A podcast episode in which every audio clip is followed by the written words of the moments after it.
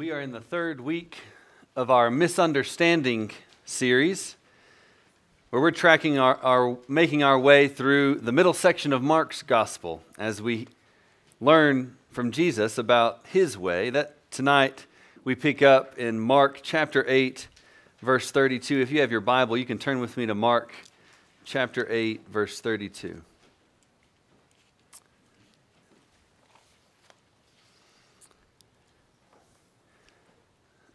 well, some years ago, it was summertime.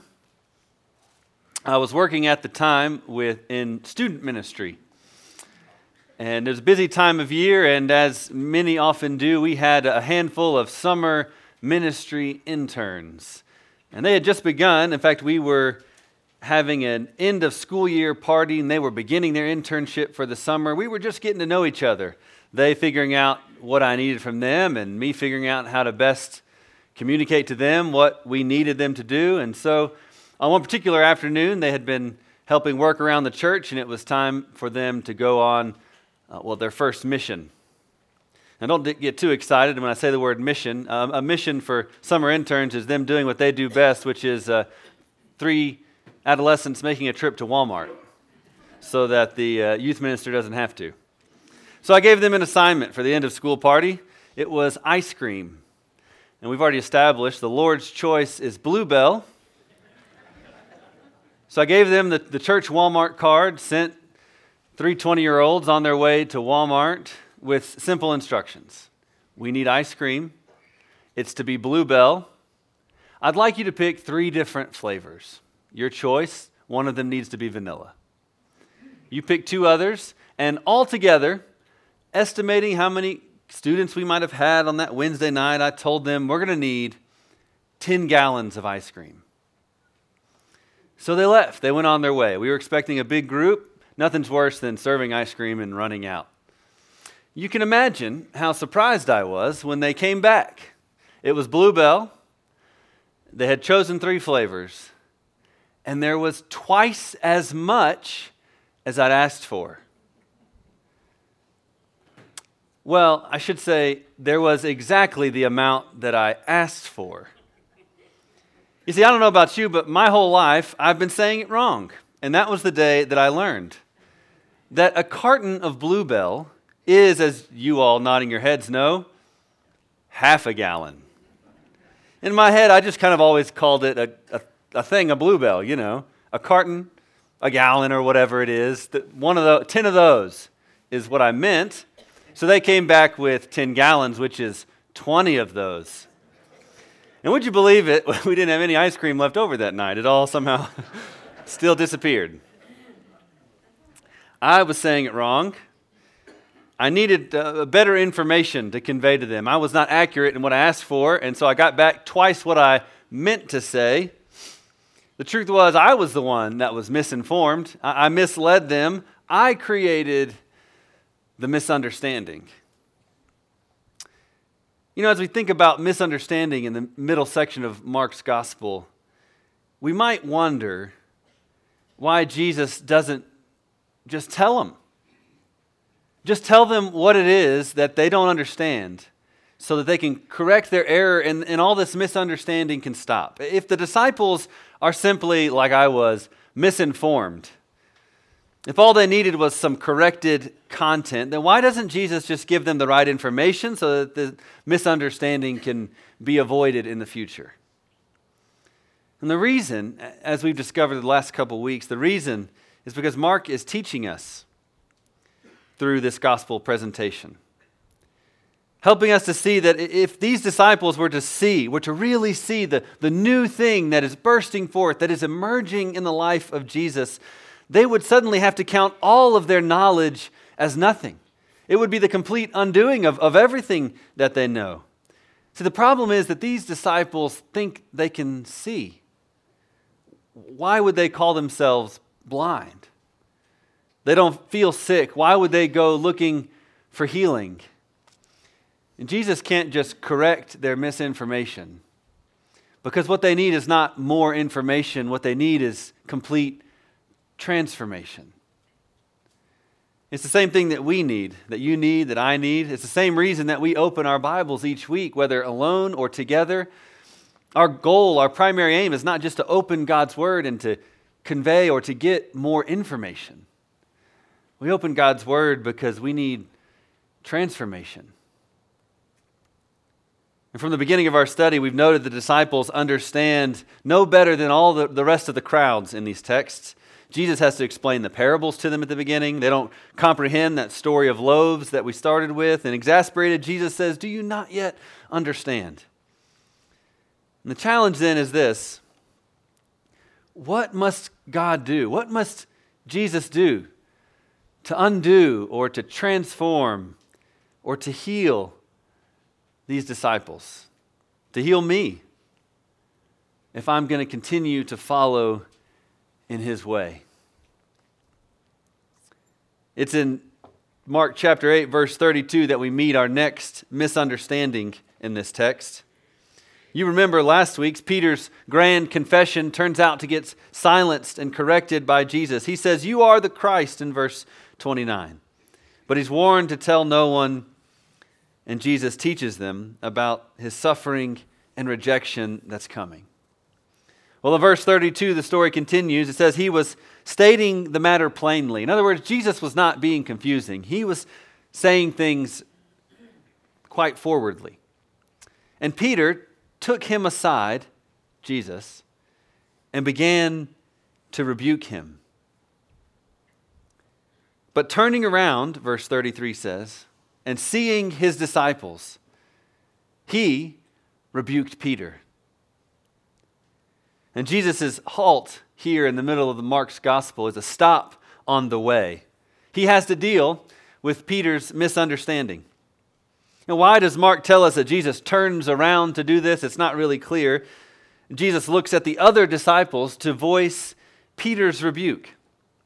Now, maybe it was because Peter was the minority opinion and he turns to everybody else to tell them what he's correcting Peter for. It's probably more likely that Peter speaks up on behalf of what everybody else was thinking. Peter's supposed to be following Jesus on the way, and he can't escape the human longings that tell him that this just can't be right. Jesus teaches about suffering and rejection, and Peter pulls him aside to say, Surely this is not the way. You must be mistaken. He wants Jesus to do things his way. But Jesus didn't choose Peter to be the drum major in Jesus' band. And Peter can't follow Jesus if he keeps moving out in front of him, pulling him aside to correct him. He needs to get back in line and let the master lead, follow after him. That, after all, was Jesus' very first call to Peter back at the beginning of the gospel follow me. And Walter Wink says that Jesus' response to Peter here is the most violent statement in the entire Bible. Jesus turns around, we're told, looks at all the other disciples, and says, Get behind me, Satan. For you are not setting your mind on God's interests, but man's. And the scene reminds us that you can be simultaneously right and yet so wrong. Peter makes that stunning confession, Jesus, just as stunningly here, rebukes him. Peter does not yet understand what he should by now that this Messiah is destined to die at the hands of God's enemies. And despite the fact that Peter had just gotten Jesus' title correct, you are the Christ, he learns really quickly that that's only the first step in following Jesus on the way. In fact, Jesus understands Peter's words not only to voice the concerns of Peter and the concerns of the rest of the group that he turns to to rebuke him, Jesus attributes these words directly to Satan himself. This, Jesus recognizes, is the work of the enemy. You know, at the very beginning uh, of the gospel, when we first encountered Jesus, we find him at his baptism hearing from God that he is God's beloved Son. And then immediately after that, Jesus faces his greatest temptation. Satan himself takes him into the wilderness and tempts him. And now, with Peter, he hears a similar announcement You are the Christ. You're the Son of God, he's basically saying. And again, immediately following that truth, the work of Satan tries to lead him astray. Jesus knows that this great temptation is nothing to be toyed with. He takes seriously the task that he's committed to. He takes seriously the temptation that Peter hangs out in front of him. Do this some other way. He says, Get behind me, Satan. You know, when Peter hears that, he's taken aback. It, it throws him for a loop. Nothing in all of Peter's religious background had prepared him to foresee what it is that Jesus keeps predicting that he will suffer and die at the hands of his enemies. It turns out that Peter and we are not just misinformed. Peter doesn't just need more information about what's going to happen, he needs something more. Because the truth about Peter is the same truth about all of us. We're not just lacking information, we're not just misinformed, we're also preformed. And, we're, to put it more strongly, deformed. The image of God in us is broken and in need of repair. We are the blind who need sight. We are the sick who need healing. The problem's not just that we've not gathered all the facts or that we're calling half a gallon a gallon, and if someone would just correct us, we would get it right. The truth is that we have been steeped, have been taught, are learning in a culture that runs against the kingdom of God. Some scientists not too long ago set about to try and prove this. What, what is it? Uh, what effect does our cultural background, our knowledge, what we know, have on what it is that we see? You see, according to biblical anthropology, all of us are not just empty vessels that need to be filled with information. We're already filled. We've been shaped by all of our experiences, by all of our life, by our own self interests. All of those things have conditioned us to a certain kind of way of seeing and hearing and reacting. That's why the gospel is so hard, so easy to know, and so hard to live out. So, some analysts took uh, experimental subjects and they put on them what's called a stereopticon. It is a device that allows uh, both eyes to be separated so that a different image can be seen by each eye. In other words, you can kind of see two things at once. And you can try this by putting up two pictures. You know as well as I do, it's hard to focus on both. You really end up having to choose one. But by putting on the stereopticon, they're capable of flashing two different pictures simultaneously, one to each eye. And then they asked the participants to report which picture they saw. One after another, the participants, when the different pictures were shown to each eye, reported seeing only the picture familiar to their cultural conditioning. In other words, when a picture of a baseball player was flashed to one eye and a bullfighter to the other, one's cultural experience determined which image you saw. People from North America reported seeing a baseball player. People from uh, Spain reported seeing a bullfighter. Subjects were shown a, a red six of spades, for example. And despite being a little bit uncomfortable with it, they would report it as being a, a six of spades, even though it wasn't the same as they'd always saw. The point was, and what was uncovered in that study was that we tend to see what we're trained to see, not necessarily what's there. And to put it in biblical terms, Peter has discovered that the principalities and powers of this world hold people in their grasp. We are not empty vessels that simply need more information, but we have been conditioned to do one thing while the kingdom of God comes and presents us with something else. In 2 Corinthians 4, Paul puts it this way that the God of this world has blinded the minds of unbelievers. We don't simply lack information. We need to be transformed and renewed and, and our eyes open to see what it is about Jesus that we misunderstand. And Mark has written this gospel to show us that the disciples, the very first followers of Jesus, are incapable of understanding, and that no amount of learning is going to correct this. They are blind and they need to be healed.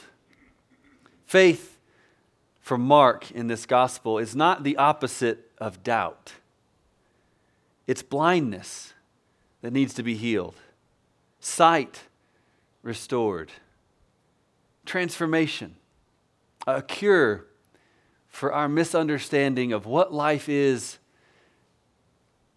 and who God is.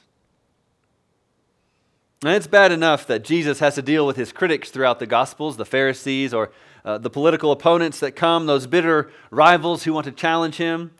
But he also has to carry the burden of his closest supporters, the wishful fantasies of the disciples that want to redirect his mission.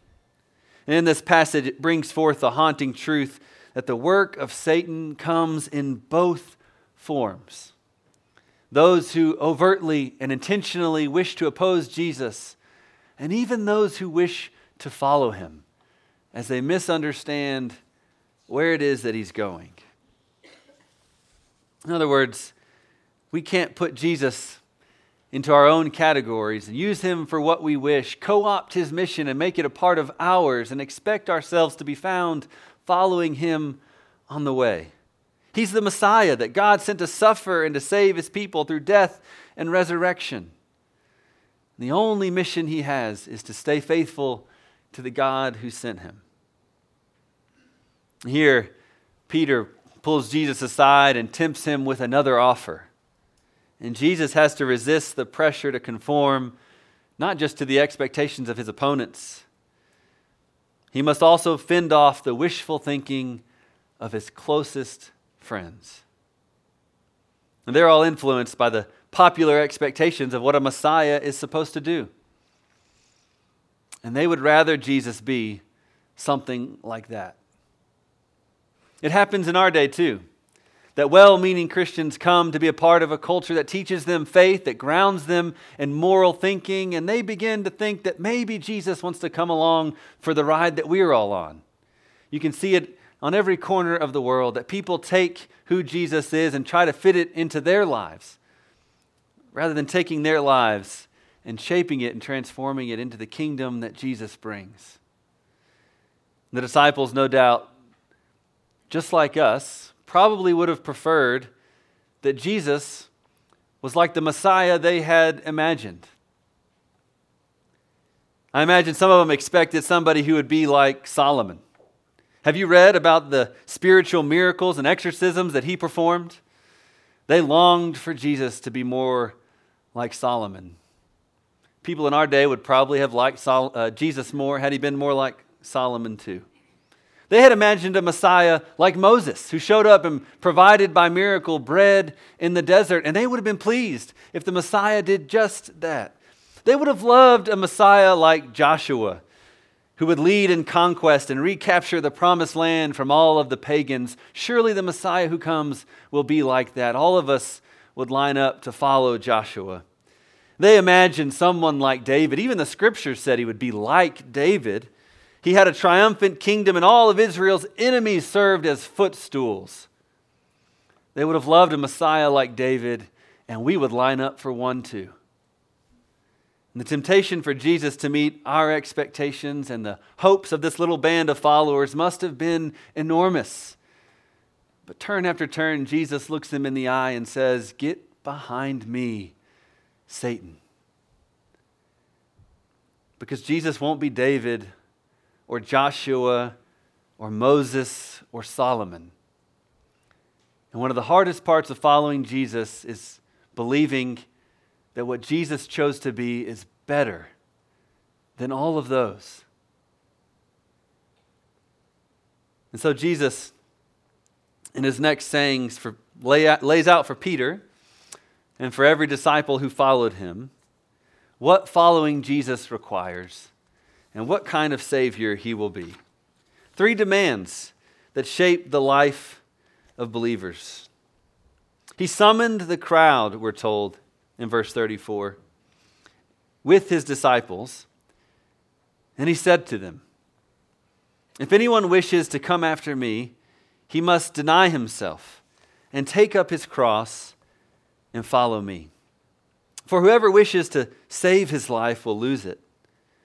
But whoever wishes, uh, but whoever loses his life for my sake and the gospel's will save it. Three demands Jesus lays before them deny yourself, take up your cross, follow me. See, first, Jesus insists that if disciples want to follow him, it's going to start with self denial.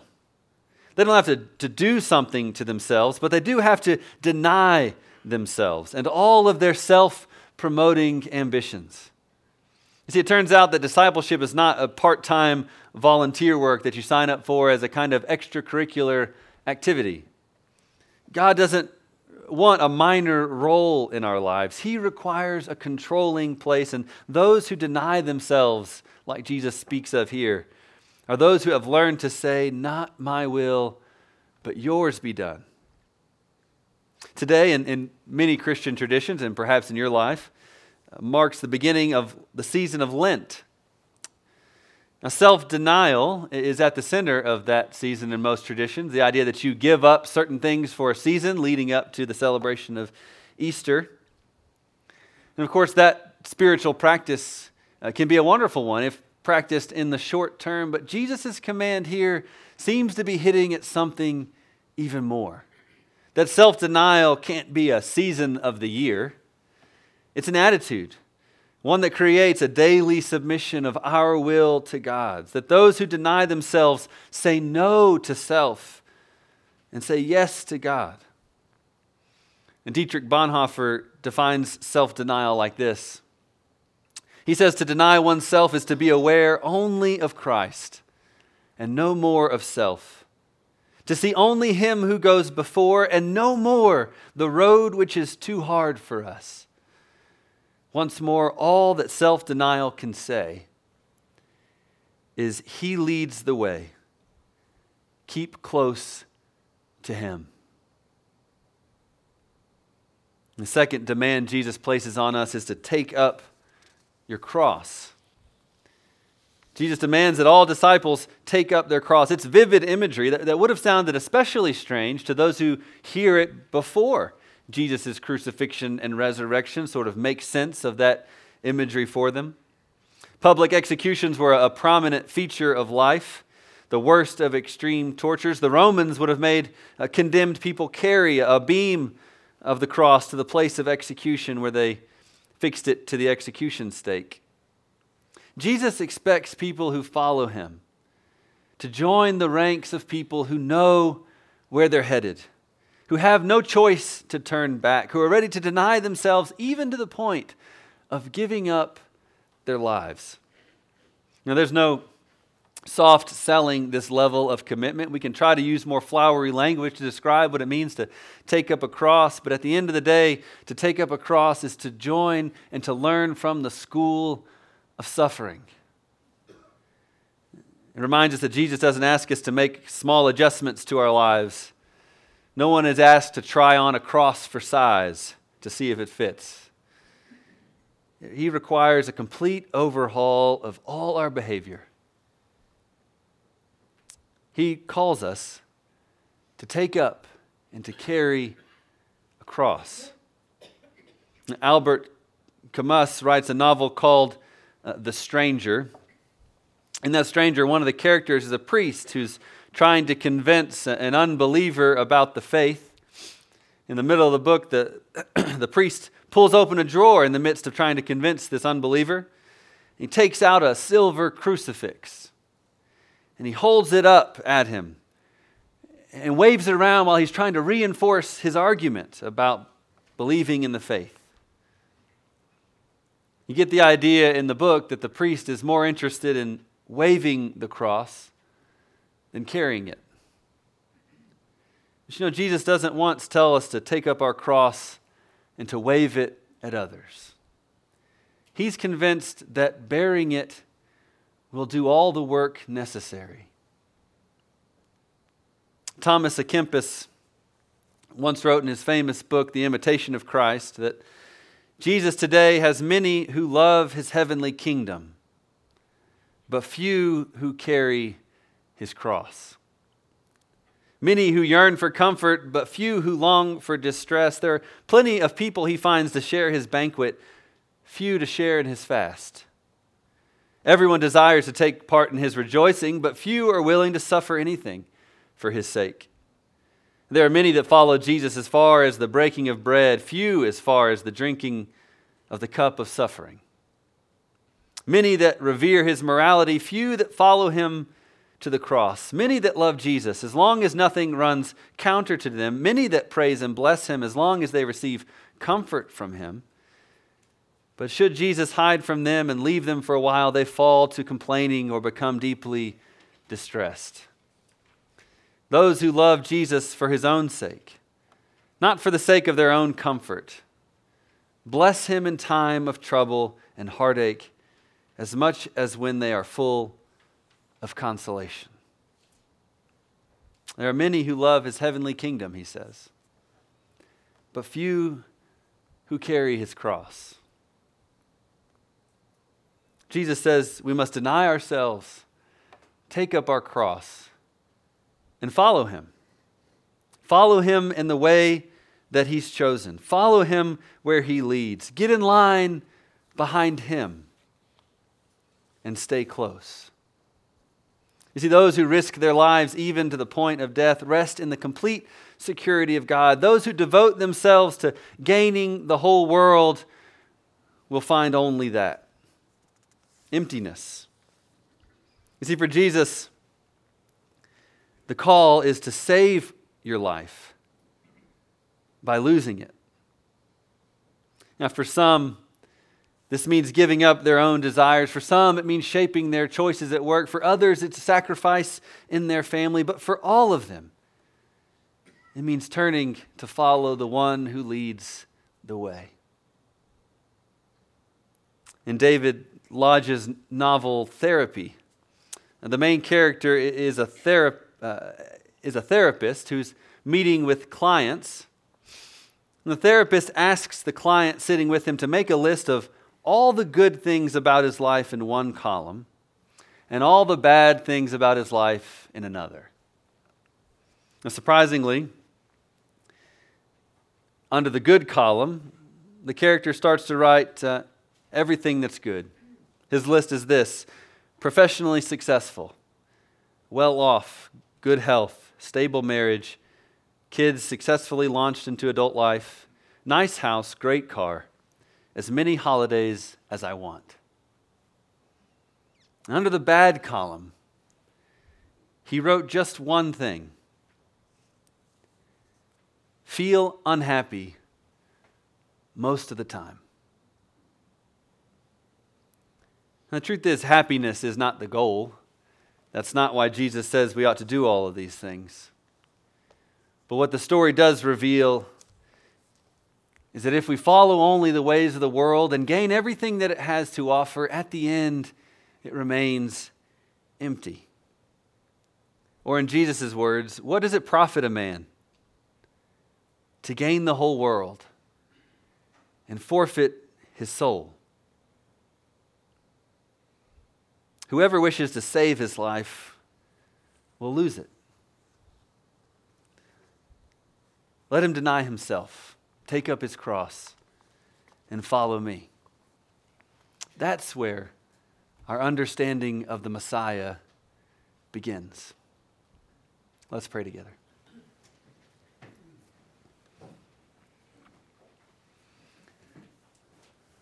Father, in many moments we would desire for our Savior to be something He's not, to give us what we think we need, or to go in the direction we would have Him go.